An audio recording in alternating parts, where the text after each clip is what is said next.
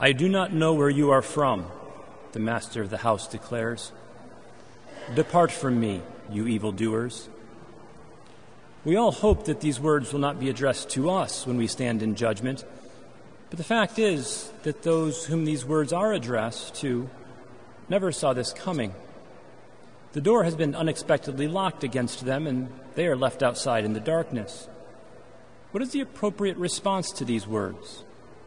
Certainly not anxiety or scrupulosity. All our Lord's words, even the rebukes, are salvific. They all contain an invitation to conversion, though accepting that invitation may require our hard hearts to be broken open. What is it about the question asked of Jesus that has led to his responding this way?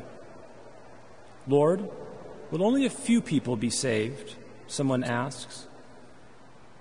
Except for the rejection of evildoers in the middle of his answer, Jesus' response is very positive. You will see Abraham, Isaac, Jacob, and all the prophets in the kingdom, as well as people from the east and the west, the north and the south. In the first reading, the Lord says the same I come to gather the nations of every language. They shall bring all your brothers and all your sisters from all the nations. This sounds like anything, but only a few. In the words of institution, we hear this confirmed again. This is the chalice of my blood which will be poured out for you and for many. So, what is it about the question? The problem with the question is that it is telegraphing the desired answer. Jesus' interlocutor hopes that only a few will be saved because, in his opinion, only a few people merit salvation. This is the Pharisaical attitude. We hear one of the most famous expressions of this in the parable of the tax collector and the Pharisee, where the Pharisee says, God, I thank you that I am not like other men. That parable is told against some who are convinced of their own righteousness and despise others. Jesus repeatedly warns them of their error. The tax collectors and prostitutes are going into the kingdom before you. And again, Woe to you, for you shut the kingdom of heaven against men, neither entering yourselves nor allowing those who would enter to go in. Behind today's question lies a polarized attitude of judgmental superiority that looks around, finding fault in others, and denying a shared human condition. Hearing this, Jesus is grieved, but they also are the lost he has come to seek and save. He does not condemn, but he does deal them a shrewd blow meant to crack that self satisfied complacency. What could be more frightening for the self justified than to hear that they have been shut out? And Jesus offers an alternative strive to enter by the narrow gate. What is this narrow gate Jesus opens for them?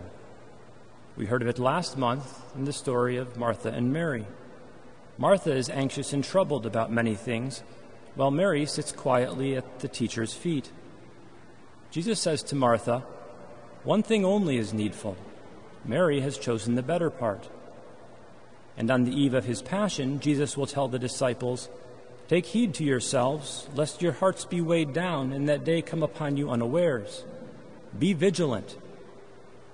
The Pharisee is always looking around, comparing himself with others, seeking to tear others down. The narrow gate is to give that up, to renounce all attempts to self justify, and to watch for God alone. The narrow gate is to practice custody of the senses and custody over our thoughts.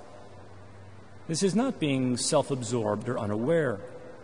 It is to be attentive rather than curious, to know who we are watching for and refusing to be distracted by anything else. It would be a shame to miss our invitation to the kingdom because we are preoccupied. But this is exactly what befalls the evildoers who are so busy condemning others that they arrived after the doors were locked. But what about evangelization? Are we not called to share the gospel? In fact, this attentive, self heedful vigilance for our Lord's approach is the best evangelization. If I do not know salvation, if I do not discover that I am God's beloved, I have nothing to offer. Allowing myself to be loved, receiving my true self from God, who calls me into being for no other reason than because he loves me, will transfigure my entire existence. We will become shining lights in the midst of this world's darkness, its polarization and fear, and that light will draw others. We evangelize by being evangelized, by remaining vigilant amid troubles and distractions, ready to hear the longed for knock at the door of my hard heart. Today and every day, our Lord invites us. Blessed are those who are called to the supper of the Lamb.